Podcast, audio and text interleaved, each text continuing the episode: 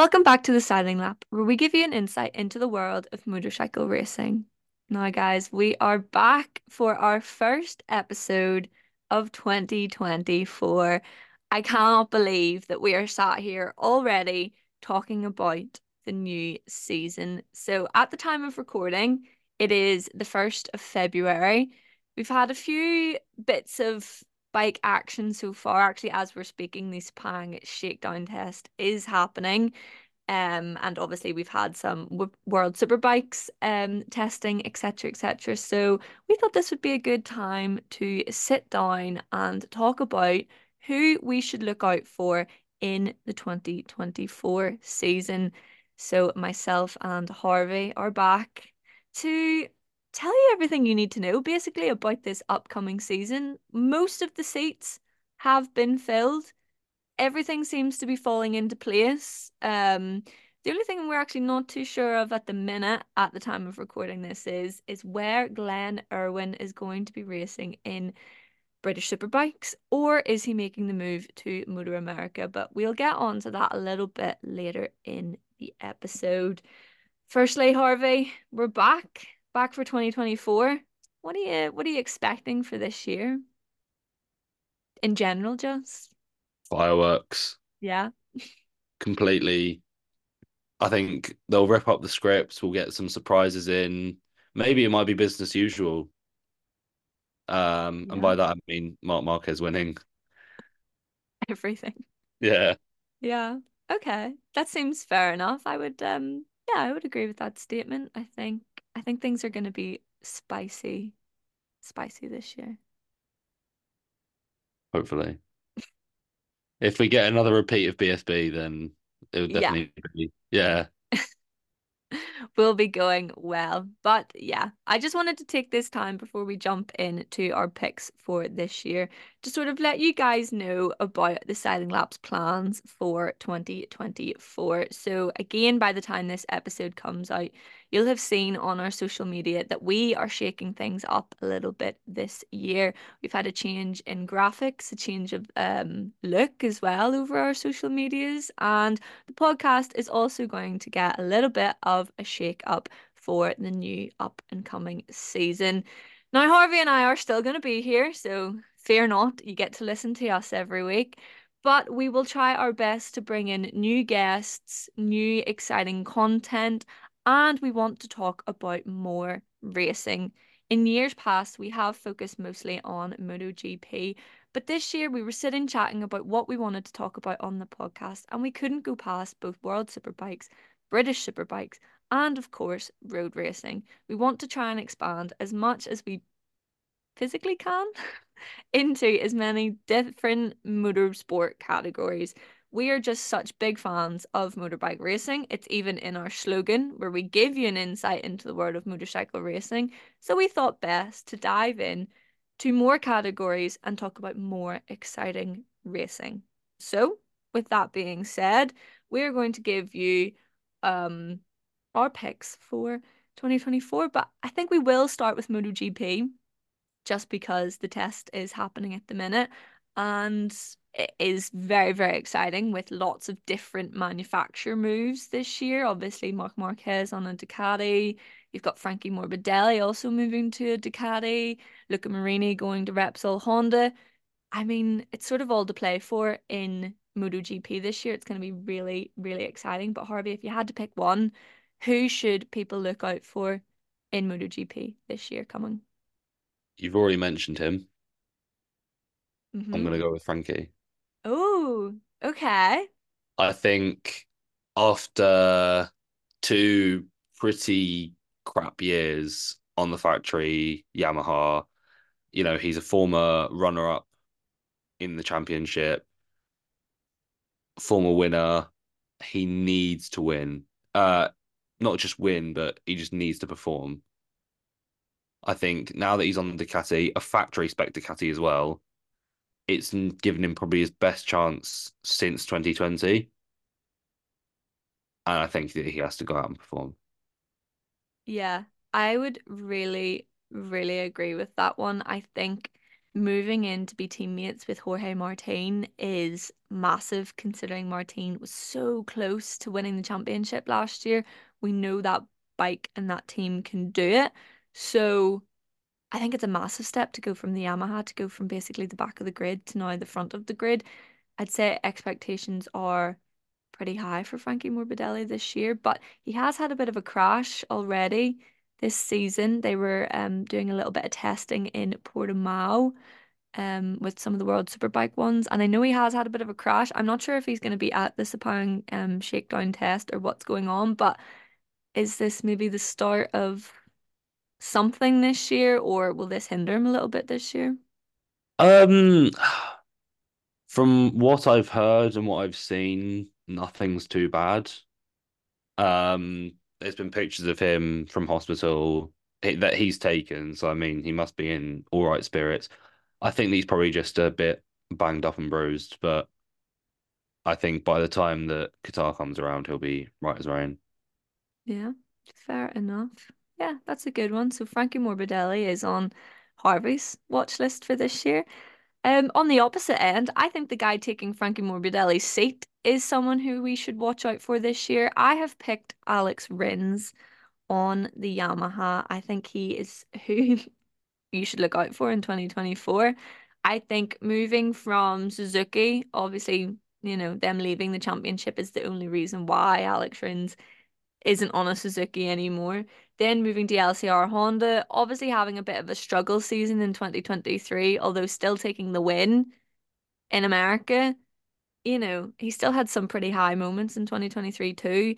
I think moving back to the inline four is going to be nothing but good for Alex Rins. I am really, really excited.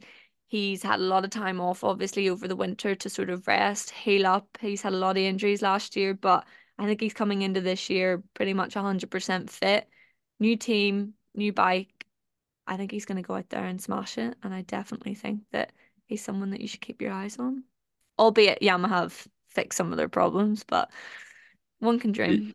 Yeah, I heard a lot of people, obviously, with the debate last year with um, Vinales and Miller, who would be the first rider to take wins on three different manufacturers. I think it could be Alex Rins. I would actually put money on that it would be Alex Rins. I, I I think the inline four will really work for him. I think that because Suzuki had something that was going really well, um, he can bring that to Yamaha, and who knows, he could get. I'm not saying that COTA was a lucky win, but you know what I mean. It was against the grain a little bit. I think that Alex Rins, he knows how to win those ones. Yeah, he definitely, definitely does. It's gonna be so exciting. I mean, like we haven't even mentioned the likes of Marc Marquez or anything like that yet. I suppose we have to sort of throw his name in there because the signs are all pointing towards positive so far that he is going to be up there at the the pointy end of the championship this year. Yeah, but this wouldn't make a good podcast if we just said the obvious. I think um I, I think we all know that Mark is gonna, you know, it's Mark Marquez on the best bike. It, he'll he might sweep up. Yeah, he might. I feel like a like a little kid on the night before Christmas. I'm like so giddy towards the thought of seeing him on a Ducati in 2024. good, isn't it? Like I I think I'm almost drooling at the mouth just thinking about it right now. Like mm. it's it's Marc Marquez on a Ducati. Yeah, some said it would never happen, but I think yeah, I was I was having a think about it the other day. I mean, to you know what he's been through, and the fact that he's kind of you know he would get he would give up everything just to win again, and I think that he's so close now. If he doesn't this year, then I'll be thoroughly disappointed. Yeah, definitely. And I suppose again mentioning the guy who's taking his seat, uh, Luca Marini moving to Honda. Again, all signs are pointing um towards things going quite well so far. I don't know if that's just because it's still a very new partnership and, you know, sort of you have to say that things are going okay at the start. You can't exactly walk in and go, mm, this bike's a bit crap. Luca Marini seems to be gelling with the Honda team so far is he someone that we can expect to see moving up the grid this year, or are Honda still going to be where they were last year? Luca's a slow burner. hmm He really, really needs time, but once he once he gets the time, once he really gets settled in, I think that they'll be unstoppable. Um, I really think that he's got that. He might not be the fastest, but he's got this certain brain that Honda really need right now. He's got that thought process. He's got the the input. I think that that's what Honda really, really need at the moment. Yeah, I, I could um, agree with that massively.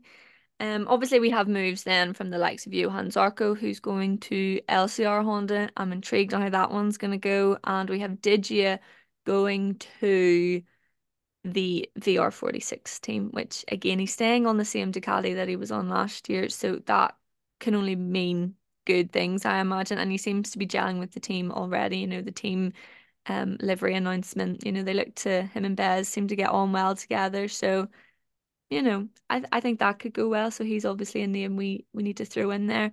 There's so many. Bastianini being fully fit after a pretty crap season last year. The new Trackhouse Aprilia satellite team, they look really good. And I don't know if that's just because the livery looks really good, but we'll have to see. That's a really exciting one. I think as a team, they're definitely ones that you should look out for this year. I don't think Yeah, you miss them with that big American flag on the side of their bike though, but well, I was going to say as well, Miguel's got a factory spec, yes, so I'd say he'd be one of the strongest Aprilia riders, maybe the strongest. the strongest. Yeah, I was about to say outside bet, but he might beat the Mm, two factory boys. I uh I'd put money on it.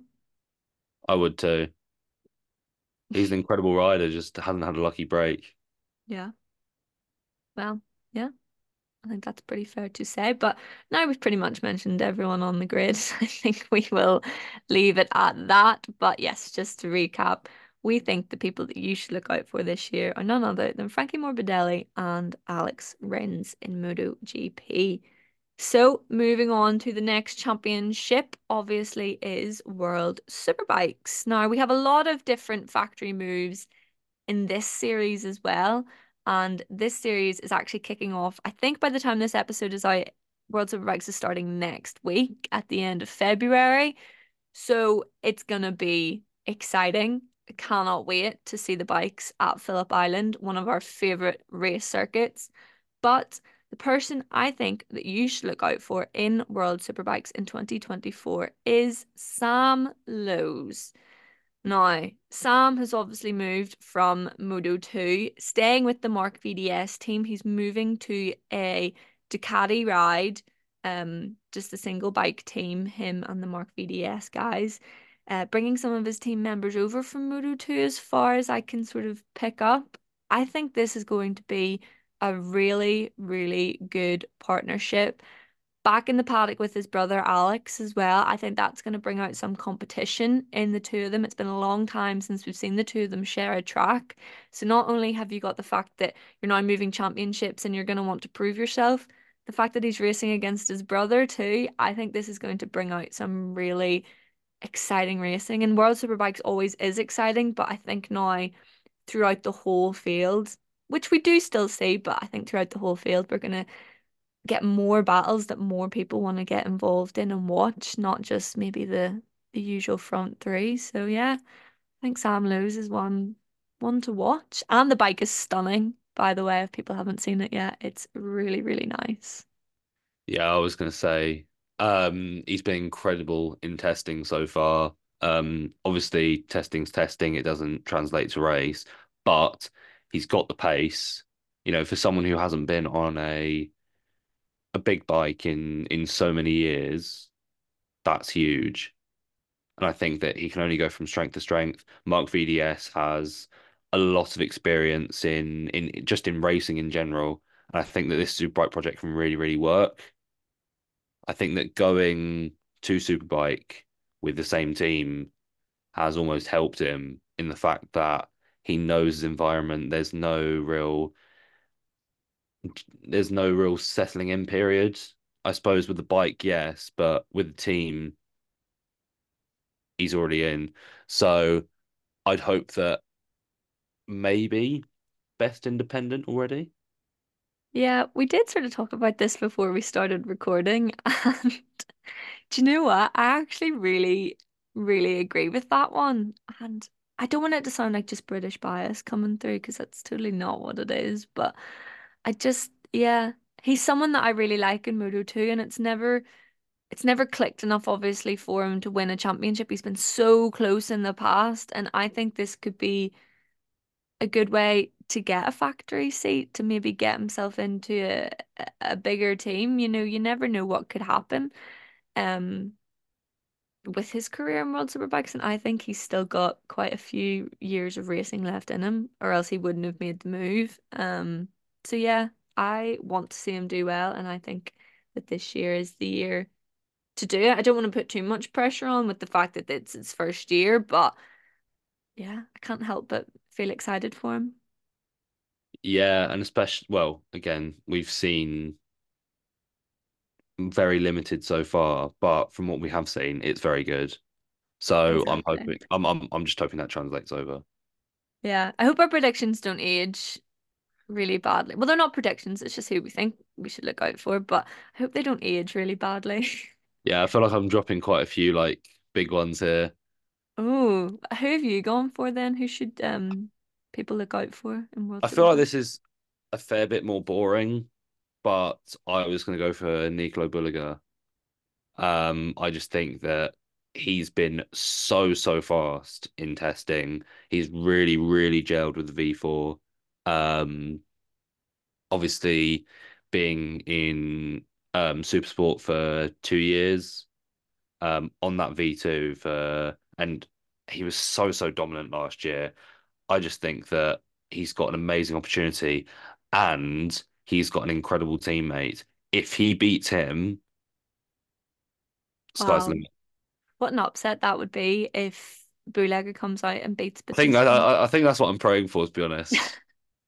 Like just for Bulega to go in, just say, "This is my team," smash him, put him into retirement. Yeah. Mm. Now that would be interesting considering um I feel like we might get not not a BSB dynamic. That was quite that was a bit too much, but yeah. uh, I think uh, yeah, we were very excited at the start, and I think at the end we were quite like, "Oh God." Please make it stop. I think there were some people who wanted it to go on for ages, but um, Yeah. People still do. People are still going to talk about that this year, but yeah, no. probably one of the best Mm. rivalries I've ever seen. But anyway, Mm. um, no, I don't think it'll be as dramatic as BSB, but I think that the dynamic they'll have, there'll definitely be tension inside that team. Um, you know, current champion versus young gun who's been in the Aruba IT Ducati fold for two years already, so he knows who he's working with. Like, I, it might be a similar Sam Lowes um situation where the only thing he has to gel with is the bike, and he's done that so well already. Yeah. Yeah, all the signs at the minute are positive. It's all pointing towards a very good Yeah, he'll season. be So he'll be winning races at least, like at 100%. At the very least. But I I, I think that he can challenge Bautista. That is so interesting. I suppose with that, it, it sort of makes sense. We've been saying for a couple of years now that the top three in World Superbikes, it's exciting racing week in, week out, but you know it's going to be Alvaro Bautista, Jonathan Rea, and Toprak Razgatlioglu. You know it's going to be one of those three people standing on the top step. So I think for entertainment value, I would love nothing more than someone like Bulega to come in and just throw a spanner in the works, basically. Um, now obviously Toprak's moving to BMW and Jonathan's moving to Yamaha, so that's already put a little bit of a spin on things. You know, things are going to be different this year, but then I think adding a really competitive teammate to Bautista is just going to add that extra spice that it's not like World Superbikes needed it, but I think for the fans, it's going to be really exciting. And I love the idea of adding a new name into that mix of the the top riders, and it's it's going to make it more interesting. But yeah, Yeah, I think that whilst the racing has been incredible, the championship got a bit flat. Yeah, I I, I still couldn't believe that Toprak was still in it with the final weekend. That was madness, although completely I although. I did think I said on the podcast a few times um that Toprak was gonna come back and win it, but um One can yeah that dream. I I think that was more hope than than anything, but Mm. um yeah, just a complete shake up. I think that a lot of people were expecting maybe with Jonathan on a new bike and Toprak on a new bike, um, it might take a bit of time and then Bautista just storms everyone. But with a fast teammate, you know, um, Rinaldi was, yeah, he was fast, but he didn't quite stay on the same level. Yeah, the consistency level wasn't the same. Yeah, he was he was floating around mid pack for quite a lot of the year as well, getting beaten by Bassani, who we all thought was going to take that seat.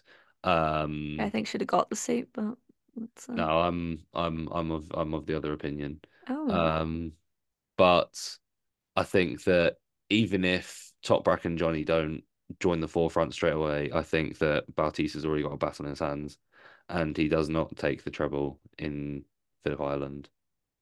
No, I I don't think so either. Again, we've very minimal information to go off with the testing so far, but Bulega, Toprak, and Johnny have all been faster than Bautista so far. So uh, that is something that's leading me to think that this year is going to be slightly different than the last two years. I think touching on Bulega himself, obviously he completely wiped the floor last year and won pretty much everything all around him. But I think if we go back a couple years, thinking of the fact that this guy used to be a VR46 Academy rider, he got kicked out of the academy. He got kicked out of, you know, sort of the world stage in sense of he was in Moto 3, he went to Moto 2, it didn't work. He sort of went to superbikes, he sort of got pushed to the side almost, and he's a name that sort of has only crept back up again in the last sort of two years. Is this the place for him to be? Is this where he's going to shine? Is he going to win multiple championships in World Superbikes, or is it going to sort of amount to nothing? Yes, he he he he he wins championships. Yeah. I I I I don't even think it's ridiculous to say he wins multiple. Okay. I I surprisingly actually agree with you on this one because it's something of you hear a lot of riders sort of it doesn't work for them in Moto 3 or Moto 2 and then they, they go to superbikes or they go to a category in superbikes and you're sort of going, oh, that's the last we're ever going to hear them. And no offense to Nicolo Bulega, but I sort of thought that's what had happened until last year where I sort of went, oh my God, actually. And then obviously he got announced to, to take that seat at the Aruba team in the Superbike squad. And I'm sort of going, this kid means business again. And looking at him so far, maybe this is just the start of his career as such. He's had to go through all that to get to this point to now go, yeah, he's going to put his, his mark on it, put his stamp on it. Yeah, I think the most amazing thing about motorcycle racing is there's almost categories for everyone, and I think that maybe people see MotoGP as the end goal, and but you can go through the system and come out and still have success. I think that Bulega's been through the system a different way, and he's still, you know, he's still racing for the top team in the World Championship. So yeah, I mean, he's gonna he's gonna get so much success out of it, realistically. If things Yeah, didn't work for him in Grand Prix, then World Superbike is still no mean feat to get to. exactly. Oh, it just makes it all so exciting. if You thought I was excited for MotoGP. Ooh. I think once we get through like all of it, we're gonna be excited for all of it. I think Oh, that's the one takeaway that everyone's had. The more I talk about each different category, the more I'm like, ah, I can't wait. So, yeah, this is good. Harvey did mention BSB a little minute ago, so I think it's best to jump there next. Obviously, we had such an exciting championship there last year in 2023 between Glenn Irwin and Tommy Bridewell on the um, Beer Monster Ducatis. We know that Tommy Bridewell is now moving to Honda. We're not sure where Glenn Irwin is going. I really hope by the time this episode is out, he has made his announcement. But we sort of know it's between two options at this point. He sort of made hints that he'd love to go to Moto America and race over there. The categories in Moto America just seem to be getting more and more exciting. There's more people heading over there to race. Um, the money seems quite good by the sounds of it. Um, so don't knock him for that. But he's got three young kids at home. He's made it very clear that he actually would quite like to stay at home. He loves doing the school run during the week. Um, and that he does have talks going on with the team. We can only assume that is Paul Bird Motorsports. Um, we don't know the ins and outs of what is going on behind the scenes with that team, but from what we're hearing, it's going to be a one bike team, which is be PBM and Glenn Irwin. So that sounds quite exciting. Hopefully that's confirmed and announced by the time this is out. But yeah, I think that makes the championship even more exciting for next year, considering these guys aren't going to be teammates.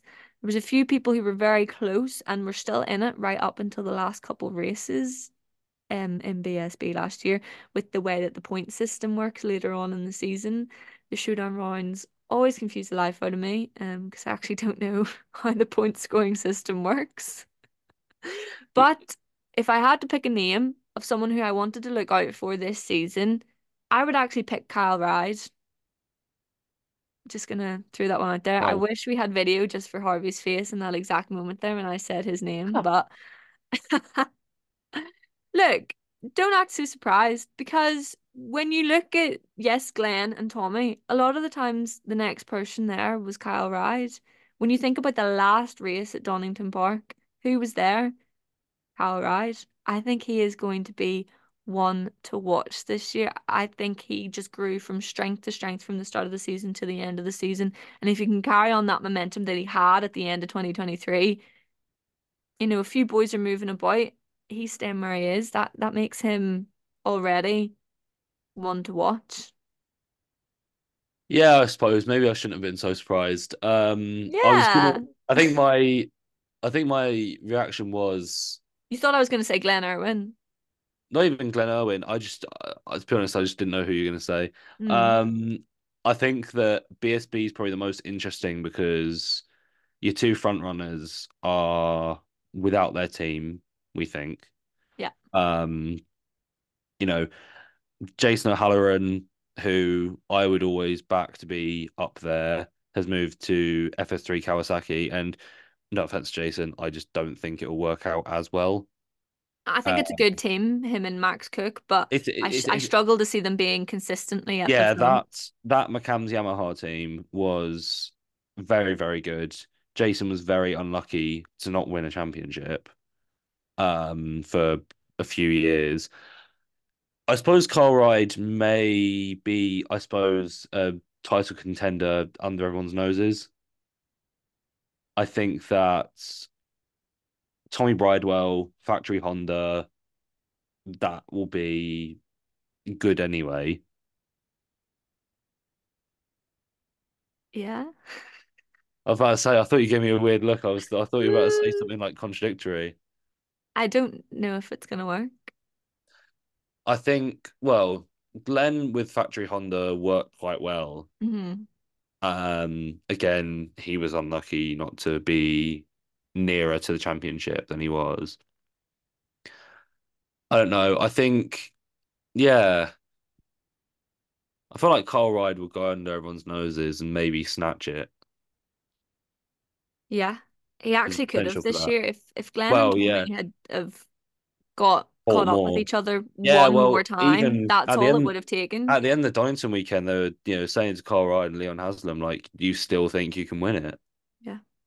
And even was it even the last race, Kyle still still could have won it Yeah. with how many with how many points were on offer. yeah. Yeah, so still all that. So who's your top pick then? I'm going for a bit more under the radar. Okay. Um, a former world champion in Danny Kent. Oh, You thought I was going to say, um, I don't know who you thought I was going to say. not Danny Kent. I just think um, he's moved to that Martrain Yamaha team who did so well with Jack Kennedy last year. Um, in his first year, Danny Kent's been in British Superbikes now for quite a few years. Again, he's a former world champion. He's got that McAMS backing on the bike. Surely, hopefully, that'll bring a bit more money into the into the team. I think it's a one bike team, so Yes. hmm all the focus will be on him. I'm not saying championship winner, but I'm saying definitely a few race wins on a Yamaha, which has proven actually to be, I think, the the best bike on British tracks. I can't back that. Can't back can't that. really. Backed up. I don't know if that's true or not, but No, I I I I think it has. You know, you've got you had Kyle Ryde last year, mm, so close to the championship. You had um Tarran Mackenzie, Jason O'Halloran, who were true. at the Yeah. forefront for quite a few years. Um, even Brad, you know, Brad Ray and that OMG team as soon as they moved to Yamaha, straight into title, uh, straight into title winners. Where's Brad Ray this year? Same team. Okay. Well, pause him out if you're asking right now, but Where is he at this exact moment? I think he's got them. Don't know. I'll drop him a text. Okay. Yeah. Danny Kent's not where I thought you were going with that one, just to get back to your point. Um, I can see where you're coming from. I would agree that I don't think he is at the stage of championship winning, but we're not sure what the bag's going to be like this year, so I I can't think, say uh, yeah, I think, yeah, not championship winning, but I think if he can string things together this year, then who knows what could go on next year, 2025, maybe. Yeah, exactly. Um, I think honestly it's going to be pretty much the same people as last year. I'd say Leon Haslam has to be up there. I, I would never ever count him out. I think he's fantastic. And again, he was in it right until the very, very end. If Glenn or Tommy had made mistakes, you never know what could have happened. So I think he's a name that needs to be thrown out there. Obviously, Tommy and Glenn. I've gone with Kyle Ryde. You've gone with Danny Ken. I think out of those names, it'll be one of those guys. Pretty, pretty guaranteed, I'd say, Yeah. I, I I think it should be running order as usual. My only concern is that there's been a lot of team changes. Yeah. If PBM and um McAMS have gone out the window, then it kind of opens it up. I think for OMG especially, but I wouldn't be too sure who the other teams are Yeah. because I don't think Mm. teams like FHO will be there every weekend. No, I think that they're gonna have a few good, solid performances. have a few good solid performances. Like Josh Brookes obviously did very well at the start of the year, and then around the middle just went completely missing. Yeah. Um, Peter Hickman's more focused on roads, I'd say, than he is yeah, uh, well, Well, obviously he's still gonna go out and try and win, but I he's think his making focus is yeah elsewhere. he's he's making TT history. Yeah. Um, obviously won Macau, won quite a few races. So I think that yeah, probably roads is more his forte, I suppose, Mm. for for next year. But I still think that I'm just going off in terms of like what bike works best. It's a lot closer in BSB than I'd say in every other championship. Um, I just don't think the BMW is the best bike for kind of everything for all the tracks. No, no, I definitely agree with that one. My dad was even saying he hopes that Toprak being on a BMW and World Superbike sort of slowly helps filter down good performances to BSB bikes and stuff like that. So one It, can hope and it dream. uh BSB is too different for it. Exactly. I But mean, Toprak was saying I don't. Uh, Toprak was saying he wouldn't go to BSB. he He just says he said he loves the traction control. He can't give up the the electronics. I would pay to see, I would pay big money to see Toprak uh, riding Maybe maybe maybe a, a Cadwell wild card. Wild card. Yeah. Yeah. Yeah. Toprak, if you're listening, hit us up. Please do. Let's get that sorted.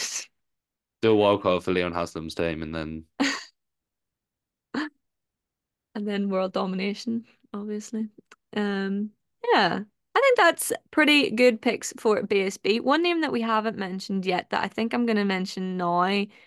He is someone that you should look out for in BSB this year. It's Rory Skinner. It was recently announced that he is back in the British Superbike paddock after his contract was terminated early with the American racing team in Moto 2 heartbreaking for Rory Skinner. We talked about it so much at the end of last year, how annoyed we are with the fact that in his rookie year he was basically outed already for a guy who's been in Moto 2 a lot longer than what Rory has. And nothing against Marcos Ramirez, who did end up getting the seat, but life's not fair. And, you know, we like to complain about things like that. But Finally, it has been announced that Rory is back in BSB with the TAS um, team. So pretty good. Himself and Davy Todd make up the lineup. Rory's going to be in super bikes and Davy Todd's going to be in super stock. I think that's a really, really strong setup of bikes. Um, I think Davy obviously with his main focus on the roads, I'd imagine this year. Rory wanting to put some good performances in it's a name that I don't think will be right up at the front, but I'd say we can get some good performances out of Rory considering that year that he's had away and all the the knowledge that he's going to have after being on the world circuit for a year. Um yeah, I wouldn't be surprised if he throws in some unexpected performances, but he's definitely a name that you're going to want to put on your radar if it's not already. Yeah, I think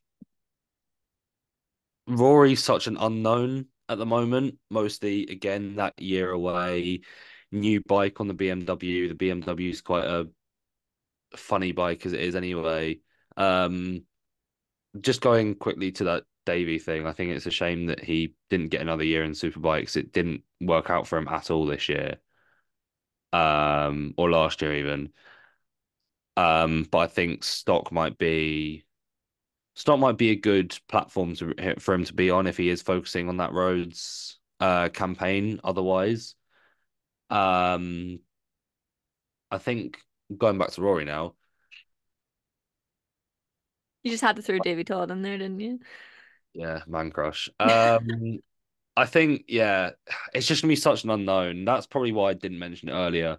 Mm. Um, it can go one of two ways. I mean, everyone's campaign can go one of two ways, but I think especially with Rory, year off, unknown bike, there's so much to question.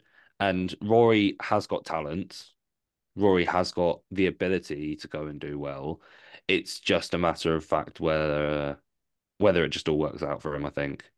Now, um, TAS have kind of had a few not fallen off, but in the last few years, they've, you know, they've not become the BMW factory supported team in BSB, um, this and that and whatever. I just think that everything's quite up in the air. And I think that for me, if Rory got himself settled into a strong team with a strong platform, then maybe I might be a bit more confident. Yeah, I think as well, you have to remember how late in the year that Rory was out of a seat in Moto 2 to try and come in and to have managed to have found a seat where he has, I think it's very, very good. He's got himself back into the British paddock, which I don't think is a bad thing. I think if he works hard at it, he can get himself up to the front of this championship and the opportunities abroad I think will come back to him. Um people know what he did in his first year in Moto 2 and they know that there is something there. You're right, he's talent in bloody bucketfuls. Um, and I think it's a good thing to come back to the British circuits rather than to stay out in Europe and maybe get swallowed up a little bit in some of the European championships. I again it could go one of two ways, but I'm quite glad that he's um made that move back to to British Superbikes. I think he will work well in that paddock and fingers crossed for him. He gets himself to the front, and opportunities will obviously come with that. I think for me, it's what Rory wants at this stage in his career because he's still young, still very young.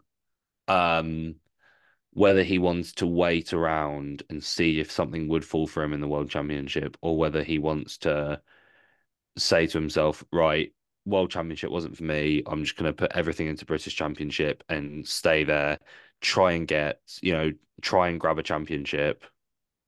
I think that it it really depends. I don't know. He was he's still so young that he could have waited around maybe for another World Championship opportunity. Um, and he could have, you know, there were reports saying that he would have gone to European Moto 2 and and and hopefully it worked out there. But I think that if he wants to win on a big stage, on a big bike, this is the place for him. 100%. And as far as I'm aware, he's still working with uh, John Hopkins. So obviously there's going to be opportunities aplenty with him by your side. So um, they're a really good duo, those two, and they work very, very well together. Um, I've had the chance of meeting both of them before, and the banter that those two guys have between them is fabulous. And yeah, there's no one better than than Hopper to have on your side. So yeah, add Rory Skinner to your list of names for BSB in 2024, guys. But we are going to move on to the best rookie in 2024. Who do we think in any category ever who is going to do well? I'm going to throw out two names here off the bat because I, I thought about this for a little while now. Um, because we made these categories the other night and I've been thinking about it ever since. So obviously Nicolo Bulega is a rookie in World Superbikes this year. So and after everything that we've said about him already in this podcast, I think he has to be a name in the hat for best rookie in 2024. I'm gonna throw another name in, and that is um is Angel Piqueras, or I don't know if I'm saying that wrong. Angel Piqueras. Piqueras. Um, sorry for butchering his first name, but I think he's gonna be fabulous. But I say this with every single Red Bull Rookies winner every single year that I think that they're gonna be the next big thing. But I don't know. There's something different about this one, and I think he is going to turn heads this year. I'm really excited to see him, and he's going to be on a Leopard bike in Moto 3, which is a very, very good bike to be on considering it won the championship in 2023. So, yeah, he's one that's really caught my eye in the last couple of years that I think he should um look out for, and I think he has the chance of being the best rookie in Moto 3 this year. Yeah, I think that winning rookie so dominantly is no easy feat. I mean, if you've ever seen a rookies race, it's mad, crazy, whatever. I mean, it's Moto 3 on steroids, basically. Um, to win with four races to go is something that I don't think anyone has ever done before. Don't think so. So you've got to have incredible quality to separate yourself from a pack like that and shove yourself into the limelight. And I think that I don't know if we'll see a Pedro Acosta, a Pedro Acosta esque, um, you know, first year winner. But I don't think we're ever going to see that again. But he might, he might come damn close. Mm. I was about to say when you were mentioning rookies, I can't believe you missed out probably the biggest, most obvious one, and that was, of course, Pedro Acosta. Oh my god! I I can't believe you, Lauren. Um, I was about to say here that he's just an unbelievable talent, and I do think that he may even this could age so badly. Uh, he could even battle Binder for the top KTM. Really? I I could have just maybe like so much faith in him and it all goes to pot, or um it You just made the best prediction of the year. yeah, or Yeah. or yeah, or it comes off and I look like, look like an absolute champ. Um, I made I I I kept on making jokes last year that it was going to be a Pedro Acosta Marc Marquez um world championship fight. Um, and I'm still I'm still loosely going to back that, but I think that he is going to shine so much more than people expect. Interesting. I cannot believe Pedro Acosta has fallen off my radar for rookies. I to say, I can't believe you left him out. I like I was I was gonna go like um oh yeah, Bulega, I know I've already said him. Pedro Acosta, can't believe you missed him out. That's we should just end this podcast here, guys. Thanks so much for listening. Clearly, I've got to go home after that. Oh my goodness. Yeah. Okay. Yeah. I stand by a lot of things that you've said about Pedro Acosta for 2024. I just don't want to put pressure on him. Not that anything that I say is ever going to get back to him, but you know, I think as a whole, we've put so much pressure on Pedro Acosta as soon as he stepped up into Moto 3 and he won in the fashion that he did. Not in the first race, sorry, a second race in, in the class, you know, just winning from pit lane. No big deal. Um, I think since then people have been putting this ungodly amount of pressure on him and he clearly hasn't let it get to him. But like in his first year in Moto 2, he, he called that a bad year. And he was rookie of the year. He Yeah, won fifth, fifth in races. the, fifth in the championship. Yeah, and he broke his femur in the process, and he called that, well, obviously breaking his femur, that's a bad year, but you know, all in all, his stats compared to a lot of other rookies, it's pretty bloody impressive. And for him, that's a bad year. So that's scary to think of in the sense that that's what he holds as maybe a bad performance. But yeah, I'm interested to see where Gas Gas is at this year. I think having Augusto Fernandez, who's had a year on the bike, that's going to help coming in with the rookie now. They've got Red Bull backing this year, which is a massive sponsor to have. They've got the money to put into a satellite team.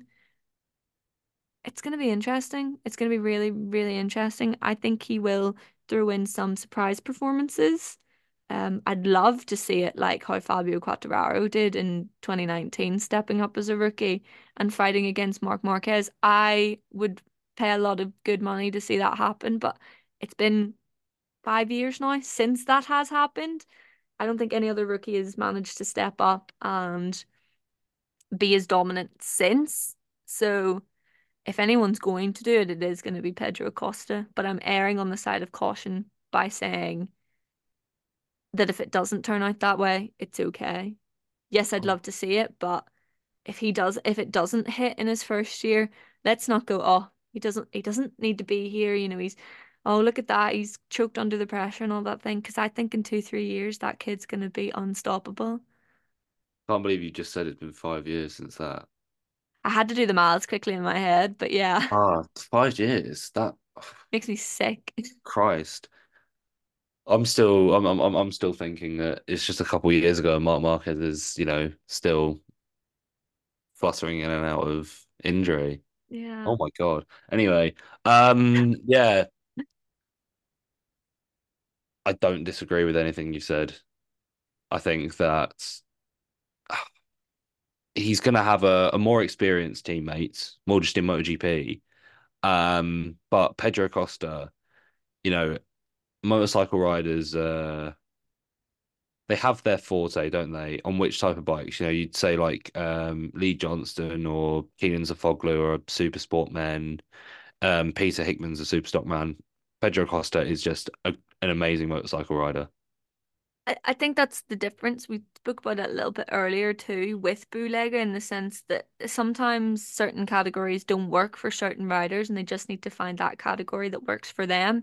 There is the few that anything, Yeah, anything can work. Their Pedro talent. Costa will absolutely ride the wheels off a Exactly. MotoGP bike, Yeah. and he, Yeah. yeah, I'm not expecting him to win the World Championship this year. I know I've put so much pressure on him, but that's one thing I don't expect. Um, but I think he'll make a good go of it. Yeah. It it's becoming more and more apparent. And again, we said it since the first year that he was in this class that he is the next Marc Marquez. He's the next bloody Pedro Acosta. I think he's the next alien sort of rider. He everything has sort of pointed towards him being very, very difficult to beat, and he is so young. He's what, 19? He's gonna be 20 this year. That's scary, scary stuff. He has the chance to make a lot of history in MotoGP. Oh, I'm I'm I'm gonna be 20 this year. Christ. You the same age as Pedro Acosta? Yeah, we're both 19. Oh, Oh, oh that's my new information to me. I hate that. yeah, my my dream's over then. Any dream I've ever had of of of winning world know you, championships you ever had that dream, but okay. Uh, I think for like a solid five minutes, yeah. Oh, But it's it's over anyway. yeah, God. yeah, that dream's dead and gone. Okay. Any other rookies you'd like to throw in there last minute? Oh, um, I know we've already mentioned Sam Lowes, so I won't do that again. Um, but I just want to push his name forward. Okay. Yeah. Um, otherwise, I think that we've mentioned sort of the big ones. I don't think anyone in Moto 2 is going to be a, of a big surprise this year. Um, I want to say Diogo Moreira, um, Um, or even Deniz Öncü. oh, yeah. Whoa, I was thinking all the small guys. I was thinking Masia and Sasaki, and I'm sort of going, no, they're going to need a year or two to make that work. But yeah, I Dennis completely forgot about Deniz Öncü. Clearly, I need my He, I memory mean, he's he's he, he clicked with the bike very quickly, apparently. So I'd like to say that he might have a really, really good uh, a rookie of the year then. Yeah, big chance to be rookie of the year in, in Moto 2. Actually, yeah, his name has to be put forward to that list then of being best rookie. Yeah. That could be very, very good, actually. I think it's only a matter of time before we see him in MotoGP. I think he's next. But Well, um, KTM need a they need a third team with all this talent coming through. Get a Husqvarna team or a CF Moto team, whichever brands are under the um Pierer Mobility Group. I think a lovely little Husqvarna, the Liqui Moly sort of, yeah. Yeah, no, that's that's probably my favorite. Or uh, I think MV Agusta's under Ooh, yeah, could be good. under the um KTM group. Umbrella, yeah. Okay. If you Well, there you as long as you as long as you have like the classic livery though, I'm talking like red Yeah, I'm just thinking, yeah, yellow plates. yeah. Well, the Moto 3 and the Moto 2 Husqvarnas are so nice I think we should get one of in Yeah, there's yeah. Well, to be fair, there's been a lot of a change around with um with uh brands Yeah. in well, just branding. Obviously, with Prüstel out the door, CF Moto's hmm gone to Aspar, which I'm very intrigued to see what that looks like. Yeah, because their team kit is some of the nicest team kit in we've been we've been we've been absolutely searching for those jumpers. for years. Yeah, I just want a t-shirt. No, it's the sweatshirt, like the jumper, Yeah, the crew neck, like sweatshirt. I want that, and I would sell my soul to get one of those. They're so nice. they're only like 40 euros, but I you just need get, like I can't get them you need a you need like a, ta a Spanish tax number or something like that. So I couldn't buy one. yeah, we've tried on multiple occasions to get our hands The, on one. the, the things we do. If anyone in the Aspar team wants to send one our way, Yeah, just old team kit from last year. please, You don't please, you don't you don't need it anymore. Exactly. Whereas I need it, so Size medium, please. I can't take a medium too. I feel like a nice oversized one would look good. Uh, fit me nicely, I think. Anyway, anyway, besides the point, yes, I think that's all the rookies that we should look out for this year. We've inevitably missed someone, and I do apologize for whoever we've probably missed in that category. But we're going to move on to Harvey's favorite category, King of the Roads. Who do we think is going to stamp their name down as King of the Roads this year? Oh. Um, And it doesn't just have to be the guy who wins the senior T, like yeah. anyone, anyone who makes their mark on road racing Um, this year. well, I'm trying to think now that first of all, Dom Herbertson has moved to um Burrows Racing, which Yeah. be incredible. Mm-hmm. Um, a thoroughbred road racer on a thoroughbred road racing team will be amazing. Plus, also before that, John Burrows also entered his son into British Talent Cup with Burrows Engineering, which I think will be very good as well. Yeah. Um, I think we'll maybe talk about that later. Um, but Dom Herbertson is one name that I think that people need to keep an eye out on. Um, other than that, we've got a few returning faces. Obviously, um, Lee Johnston and Ian Hutchinson missed last year's TT through um, injury or illness. So I think that maybe Lee Johnston will make a, a more solid return, but Hutchie is back on the Padgetts Honda, which wow. um, I think anyone who's ever watched Closer to the Edge on BBC will know. Yeah. It's very excited. If you know, you know. if you know, you know. Very and if you don't know, get to know. Exactly. Yeah. Um Oh yeah, I'd say probably Dom Herbertson would be my number one to look out for. I just think um where we've got a lot of lads who are, you know, road racers who also do a lot of track uh who do a lot of um ta- um tarmac Yeah, tarmac racing. Yeah, yeah. Tarmac racing. Um racing, same thing. Yeah. Yeah, short circuits, there we go. Yeah. Um that's the term. um, eventually. Thank you. Um I just think that again, Dom Herbertson is he he he has got a road heart, and I think that he can go, and I think that he might get a TT podium this year. Mm, I'd love to see. Um, Super Twin, if anything.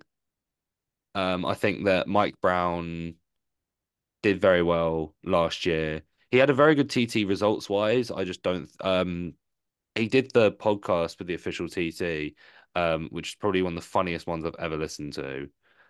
Um, and Mike Brown came very close to quitting because he just said like, you know, I just didn't think I made as uh, a good enough step forward. And we actually don't know what he's doing this year. I think that maybe Mike Brown might be out of the sport you never know. A lot of racers sort of play about with that and then uh, keep coming I, back. I think with Mike Brown, it's because motorcycle racing's just for him. It's like a cool thing to do on the weekends. It's not his life like everyone else is. Um, you know, he gives it a good go. Um, and he's good at it. But I think, you know, he said that if he didn't make a good enough step, if he didn't see any rewards from it. He'd just step away and he'd be happy with it. So I think that's interesting to see if he actually has stepped away from it. Obviously, he's not back with Burrows' team, but I can't think of many other places he would go. Hmm. Okay. Interesting. I liked a lot of those names that you sort of threw out there. I'm gonna go with probably the most obvious name for King of the Roads, and that has to be Michael Dunlop. I just he has to break his Uncle Joey's record this year. There's no way he goes to the TT and doesn't break that record. Um, I heard him speak at the Irish Motorbike Awards a couple weeks ago, and him and the team, they're gonna keep doing it for as long as they possibly can. It's not a case of he's gonna beat his uncle's records and then he's gonna walk away. He's gonna keep going and keep going and keep going for as long as him and his team can keep going. So I think this is the year that he's going to make history. And I think that pretty much makes him the king of the roads because yeah. he quite literally will be. So it's hard to look past him. I think obviously the likes of Peter Hickman, who we've mentioned before, is obviously going to have a good year in the roads. He always does. Um, I'd love to see Glenn Irwin at the Northwest 200. I think that'd be great. It's won a lot of races there. Davy Todd had a good Northwest last year, a good few races at the Northwest. So again, he's a name I'd love to throw out there. You never know. John McGuinness. You you just literally never know. But I think Michael Dunlop is my sort of number one for the roads this year. I'm really, really excited yeah. to see him at the TT. Well, I suppose he is a Dunlop he he he he can't stop until he physically has to. Yeah. Um, you know, like I I talked about thoroughbred road races. The the Dunlop family is the epitome of that. Mental. they're a crazy bunch, them lot. Um, but yeah, I, I if you're talking about the king of the roads, yeah, Michael Dunlop. Yeah. You He'll sort of he'll said more people to watch, which um I agree with, and I've sort of gone with the guy who's probably going to make the history this year. So I Yeah, I we sort mean, of again, he'll be he'll be at all of the meetings. yeah, Um, what have we got this year? Cookstown, Northwest, TT, and Armoy. or more, yeah. Yeah. Um, it's a shame we've lost quite a few. Obviously, with the the insurance problems going on at the Oh, moment, we've that could be a podcast episode in itself, the state of God, yeah. Irish road we've racing. So we've you know we've lost like um, Tandragee, Mid Antrim.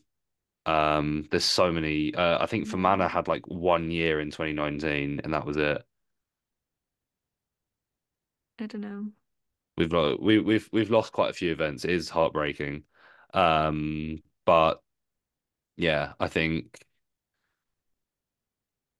you're definitely right on that King of the Rose bit, and he will win TT number 27 this year.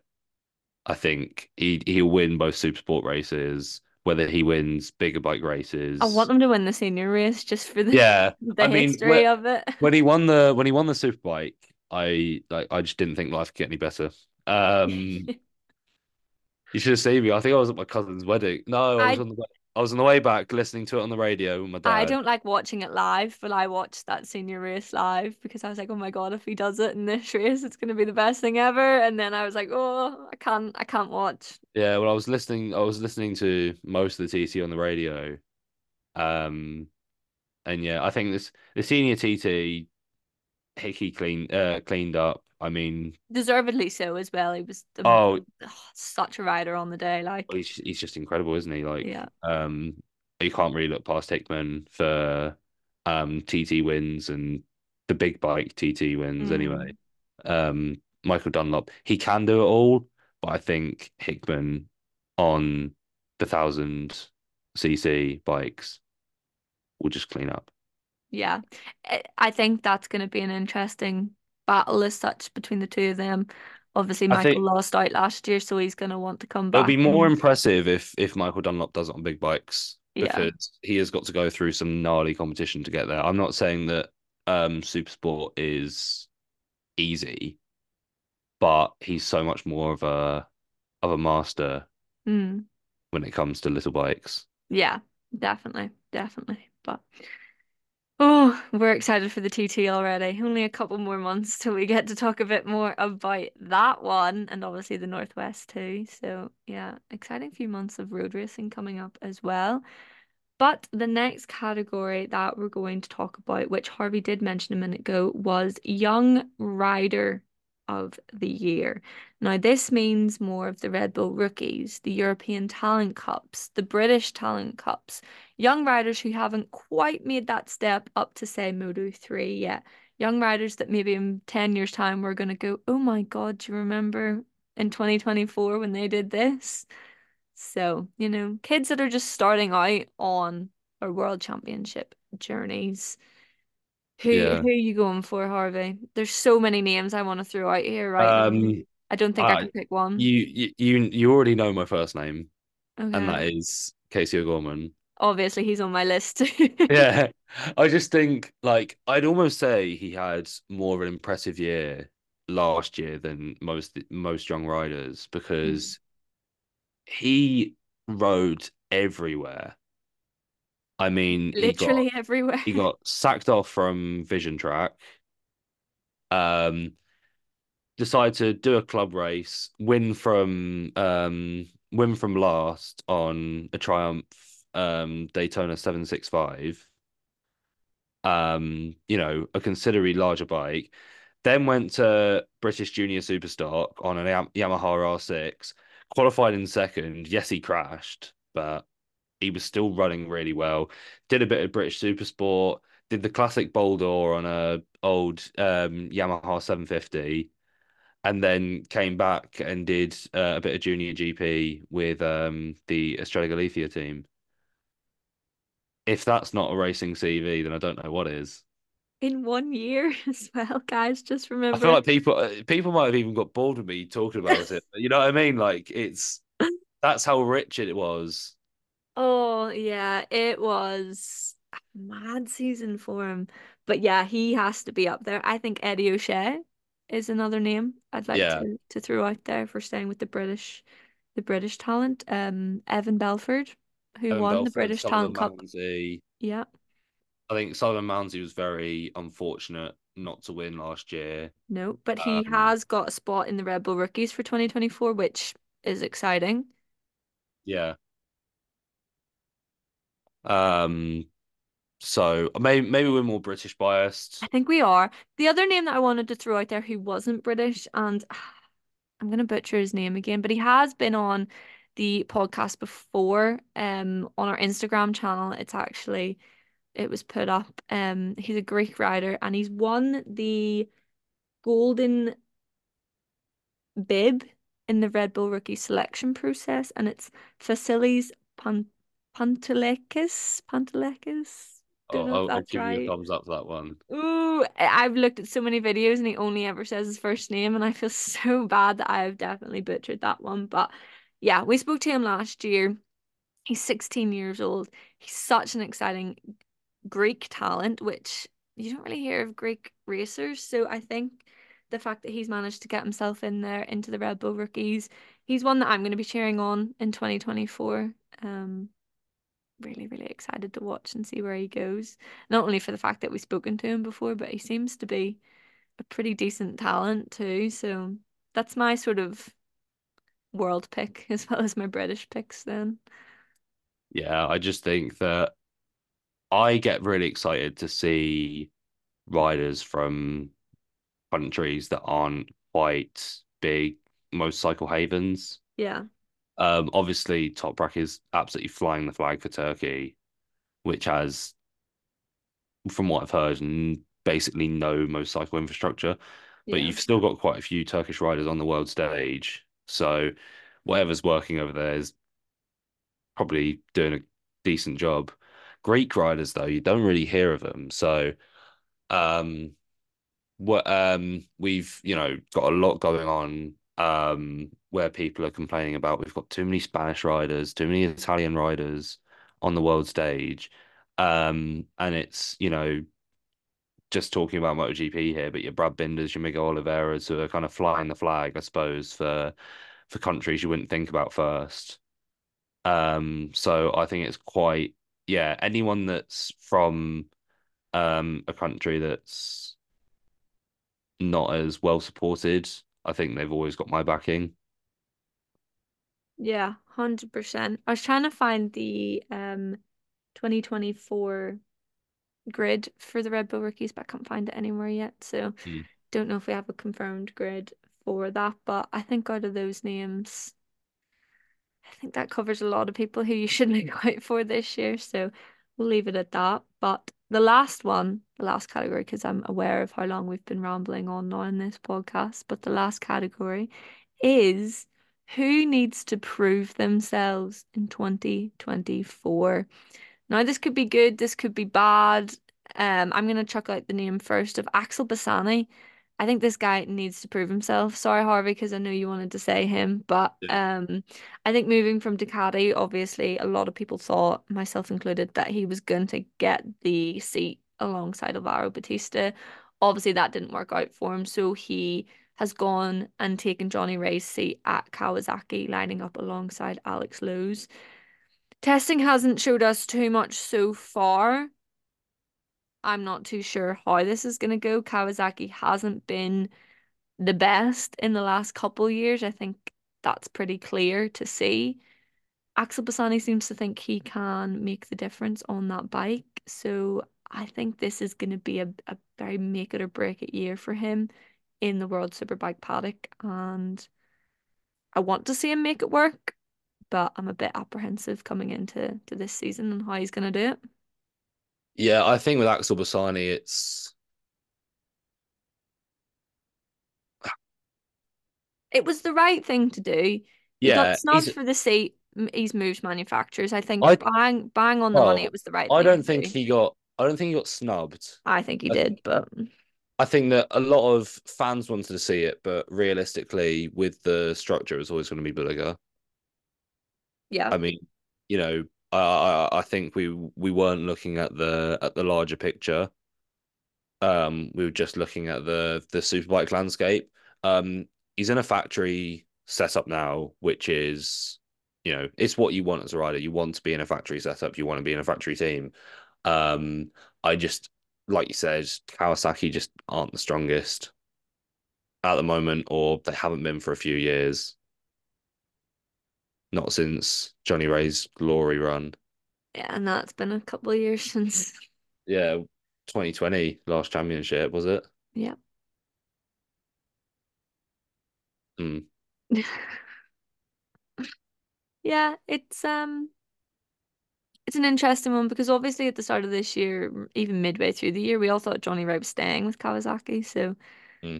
for that to sort of go downhill so fast, we'll see. We'll see if Bassani can make it work, but I'm Yeah, not I, I sure. I think yeah, I think maybe he needs to gel. The Kawasaki and the and the Ducati are very, very different bikes. The Ducati's the only um V4 on the on the superbike stage.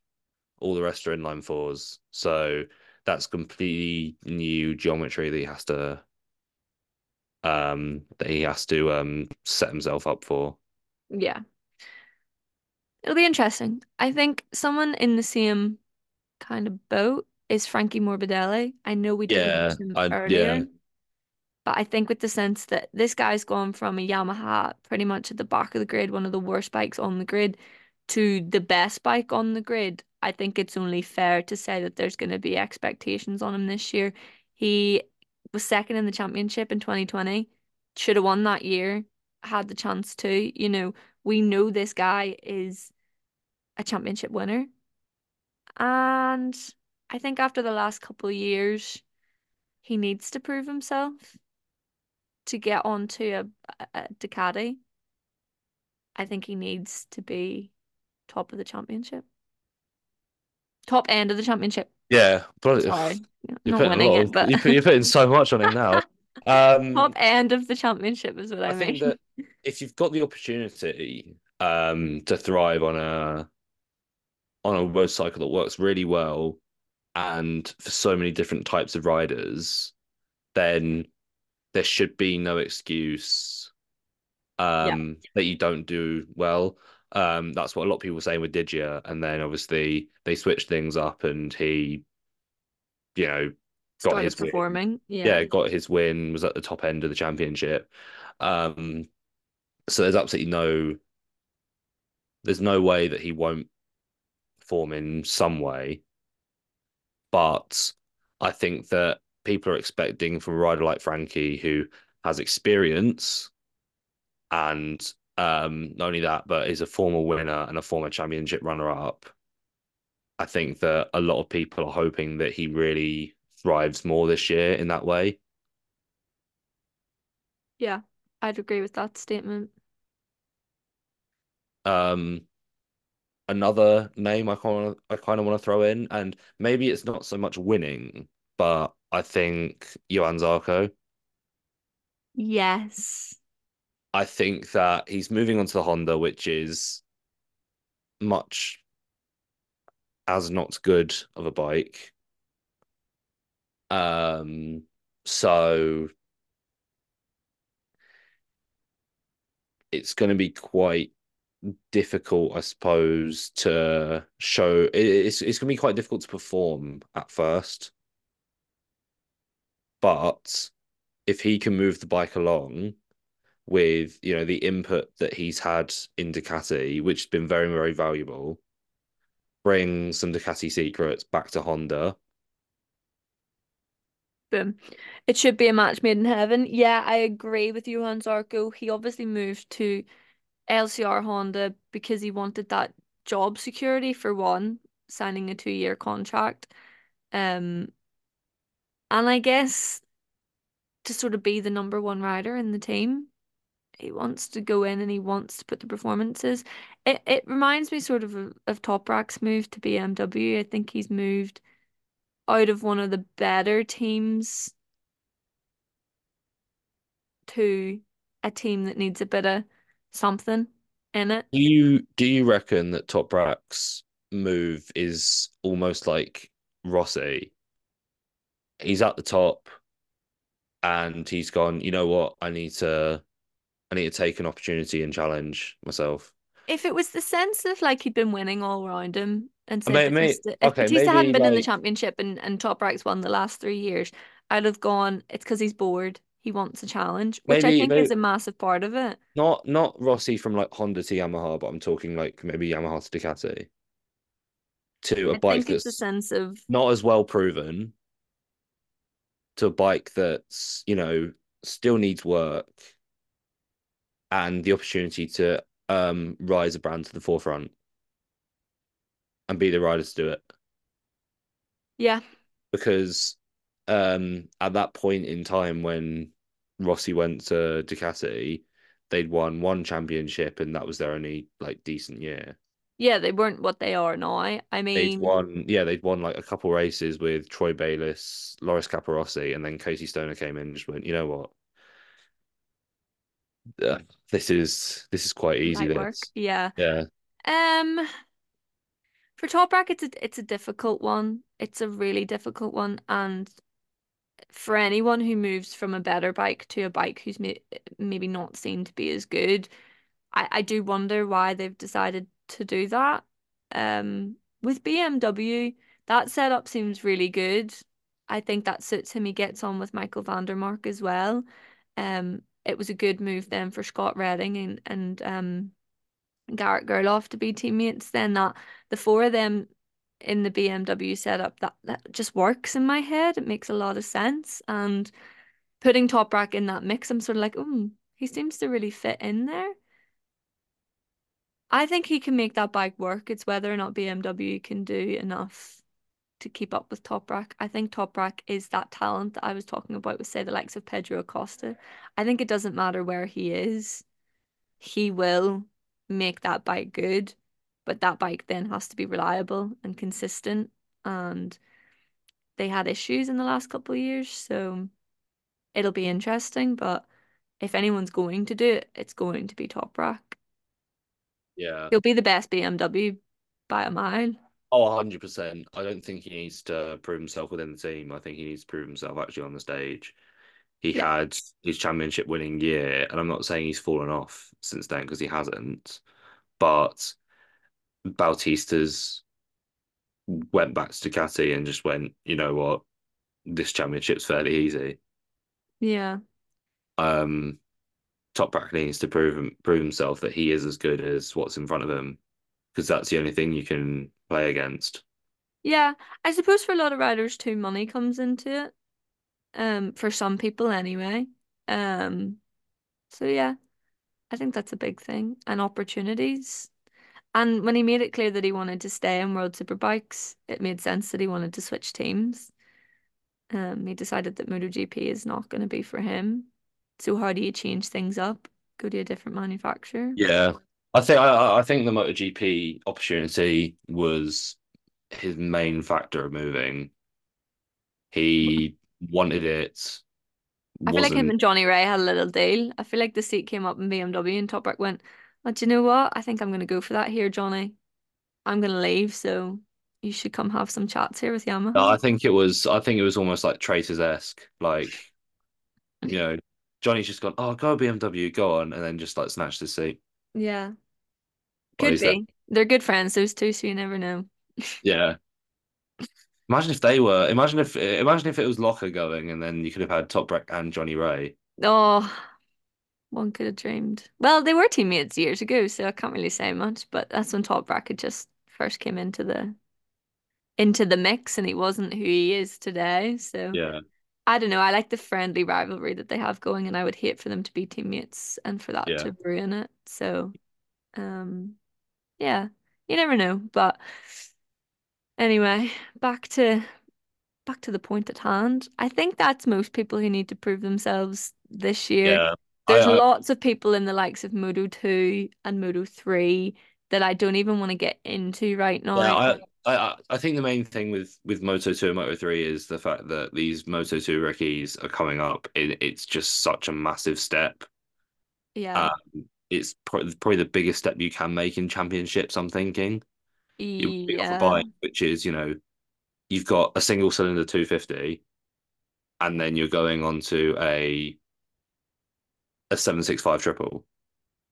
That is a huge jump in performance, speed, capacity. The Kalex bikes are so much more different than, you know, they're so much more different than any bikes you can get on, which is also why I think that um uh, MotoGP rookies haven't pushed themselves to the forefront as much anymore. Yeah. I mean, Brad, Brad Binder was riding a, a a KTM a KTM made Moto 2 bike um with the same aluminium well an aluminium frame and then gets on the MotoGP bike and wins his third race. Yeah. But now they're but now the Kalex bike's just so much more different than anything else. Then it's not messes up, but it's a true challenge. Yes. I agree. I f yeah, I fully agree. And there's just too many names to mention if you're starting to think in that sort of sense. So, hmm, I think we should leave it there. Definitely. There we are then. I think that is us for the first podcast back.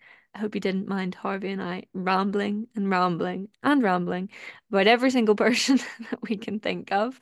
But if you've listened along this far and you have a name for any of the categories that we've gone through, you can actually leave them in a question box below on Spotify where you can sort of rate the episode sort of thing. Um, I'm just thinking of that because someone left us a very funny comment on one of our last podcast episodes. So if you have a name that you think that we should be looking out for in 2024, go to the little question box underneath asking you what you thought of this episode and you can drop it there. If not, hit us up on Instagram, on Twitter, literally anywhere and let us know. Um, but yeah, I think that is everything. And thank you guys very much for listening to the first podcast episode of 2024. We are so close to going back racing again. We are so excited and we cannot wait to get started. But we've a few more episodes to go before we get back racing again. So hopefully we'll have had some guests on that you get to listen to. And yeah, we're really, really excited to be back. We are the Siding Lap. That's where you can find us, by the way. And uh, yeah, we'll see you guys next week with another episode. Thank you very much.